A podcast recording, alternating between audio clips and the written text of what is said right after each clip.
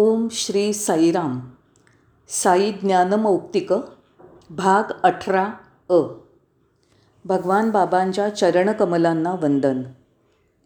आज आपण फेब्रुवारी दोन हजार एकमध्ये तेलगू सनातन सारथीमध्ये प्रसिद्ध झालेल्या मजकुराविषयी माहिती घेणार आहोत.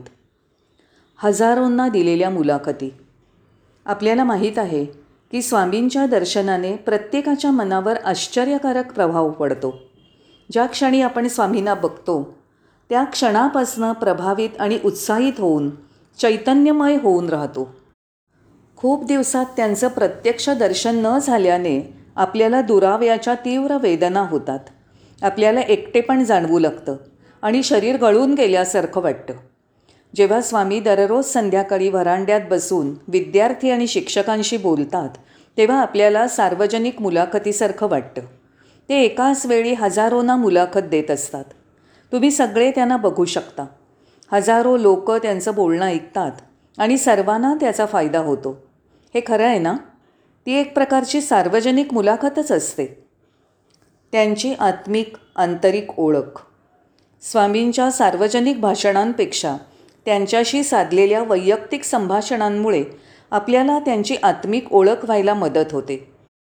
आपण त्यांना आध्यात्मिक दृष्टीने समजावून घेऊ शकतो. म्हणून आपल्या परमेश्वराला ज्याची आपण प्रार्थना करतो त्या परमेश्वराला जाणून घेण्याची अतिशय जरुरी आहे. त्या परमेश्वराला जाणून न घेताच त्याची प्रार्थना करणं हे यंत्रवत आणि साचेबंद होईल. जेव्हा आपण त्याला समजून घेऊन प्रार्थना करू तेव्हा आपल्याला त्याचं फळ मिळाल्याचा अनुभव येईल. संत त्यागराजांनी हेच सांगितलं आहे की परमेश्वराची प्रार्थना करण्यापूर्वी त्याची खरी ओळख झाली पाहिजे. जिभेचे गुलाम आयुष्य वाया जाणं. त्या दिवशी संध्याकाळी भगवानांनी आरोग्याविषयी बोलण्याचं ठरवलं होतं. त्यांनी सांगितलं की आपण सडसडीत राहिलं पाहिजे. आपल्याला जडत्व जाणवू नये. जेवणानंतर आपल्याला झटकन उठता आलं पाहिजे. उठताना शरीर ओढत नेल्यासारखं वाटू नये. त्यापुढे ते म्हणाले की काही माणसं शरीराने जाड असतात आणि त्यांचे पाय बारीक असतात. त्यांचे पाय बारीक असून शरीर मात्र जड आणि भक्कम असतं.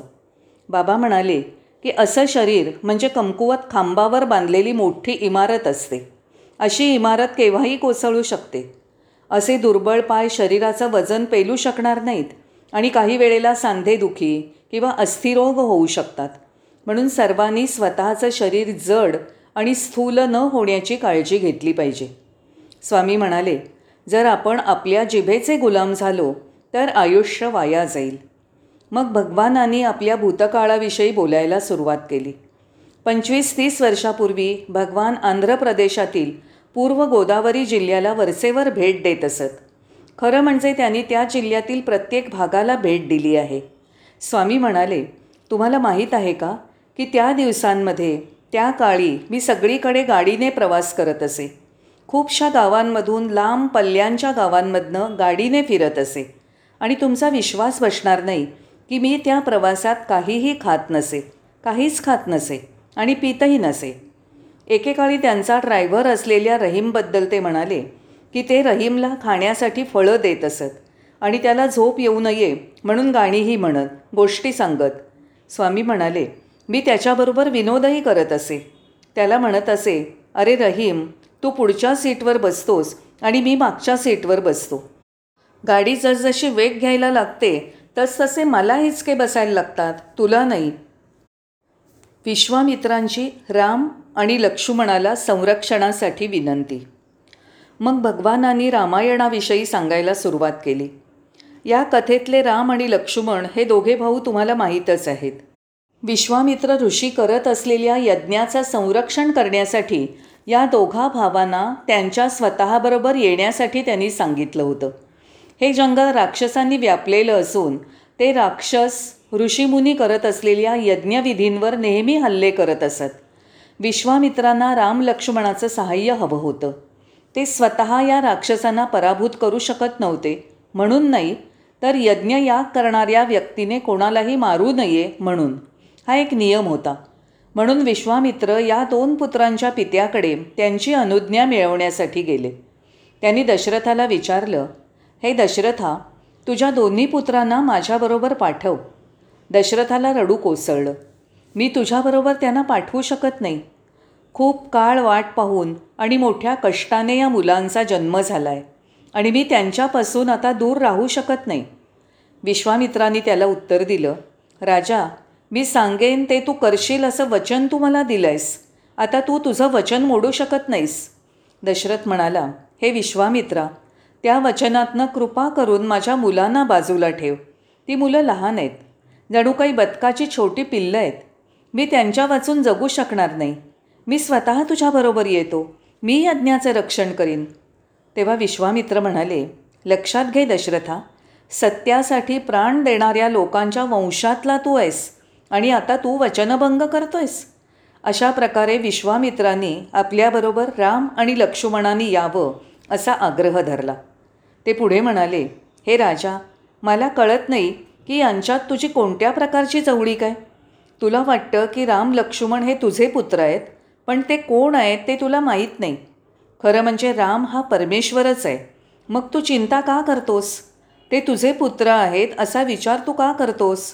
अशा प्रकारच्या भाषणाने यज्ञरक्षणासाठी सुरक्षाधारी म्हणून त्या दोन भावांना स्वतःबरोबर वनात न्यायला विश्वामित्र यशस्वी झाले. खूप कष्टमय प्रवासानंतर सायंकाळ होता होता हे दोन्ही भाऊ विश्वामित्रांच्या जवळ आले.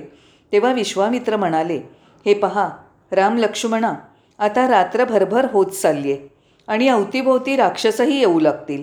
ते तुम्हाला मारतीलही. तेव्हा आता या ठिकाणापासून त्यांना दूर ठेवण्यासाठी तुम्हाला रात्रभर जागं राहावं लागेल.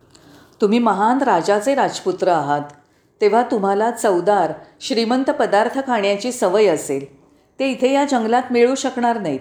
म्हणून माझ्या प्रिय मुलांनो मी तुम्हाला ज्ञानाचे दोन प्रकार सांगतो. एक आहे बल आणि दुसरं आहे अतिबल. या दोन प्रकारामुळे तुम्ही निद्राविरहित आणि क्षुधेविरहित राहू शकाल. कारण तुमची भूकच नाहीशी झाली असेल तेव्हा चिंता करू नका. विश्वामित्रांचा संभ्रम. नंतर भगवान म्हणाले पहा विश्वामित्रांनी कसा संभ्रम निर्माण केला? काही काळापूर्वी ते दशरथाला म्हणाले की ही मुलं तुझी आहेत असा विचार का करतोस? राम हा प्रत्यक्ष परमेश्वर आहे. आणि मग मात्र त्याच विश्वामित्राने मुलांना सांगितलं की या जंगलात असे राक्षस आहेत की ते त्यांच्यावर हल्ला करतील. एका बाजूला ते म्हणतात की ती मुलं म्हणजे परमेश्वर आहेत आणि आता ते असंही म्हणत आहेत की ते हे विसरूनही गेले होते. त्यांनी त्या मुलांना सामान्य मुलांसारखं बरोबर घेतलं आणि आता ते त्यांना तयार करणार होते. म्हणून संभ्रम हा इतका बलिष्ठ आहे की अगदी साधू संतसुद्धा त्याच्यामुळे वाहवत जातात. कुठल्या कुठे फेकले जातात. तसंच त्याप्रमाणेच आपल्याला माहिती आहे की बाबा हे परमेश्वर आहेत. होय. आणि काही वेळाने तुम्ही विचार करू लागाल मला काही त्रास होत आहे हे त्यांना समजतं आहे का? माझ्या अडचणी माझे प्रश्न त्यांना कळत असतील का? माझा विसा लवकरच संपणार आहे हे त्यांना कळत असेल का? आपण त्यांच्याविषयी अशा शंका घेऊ लागतो.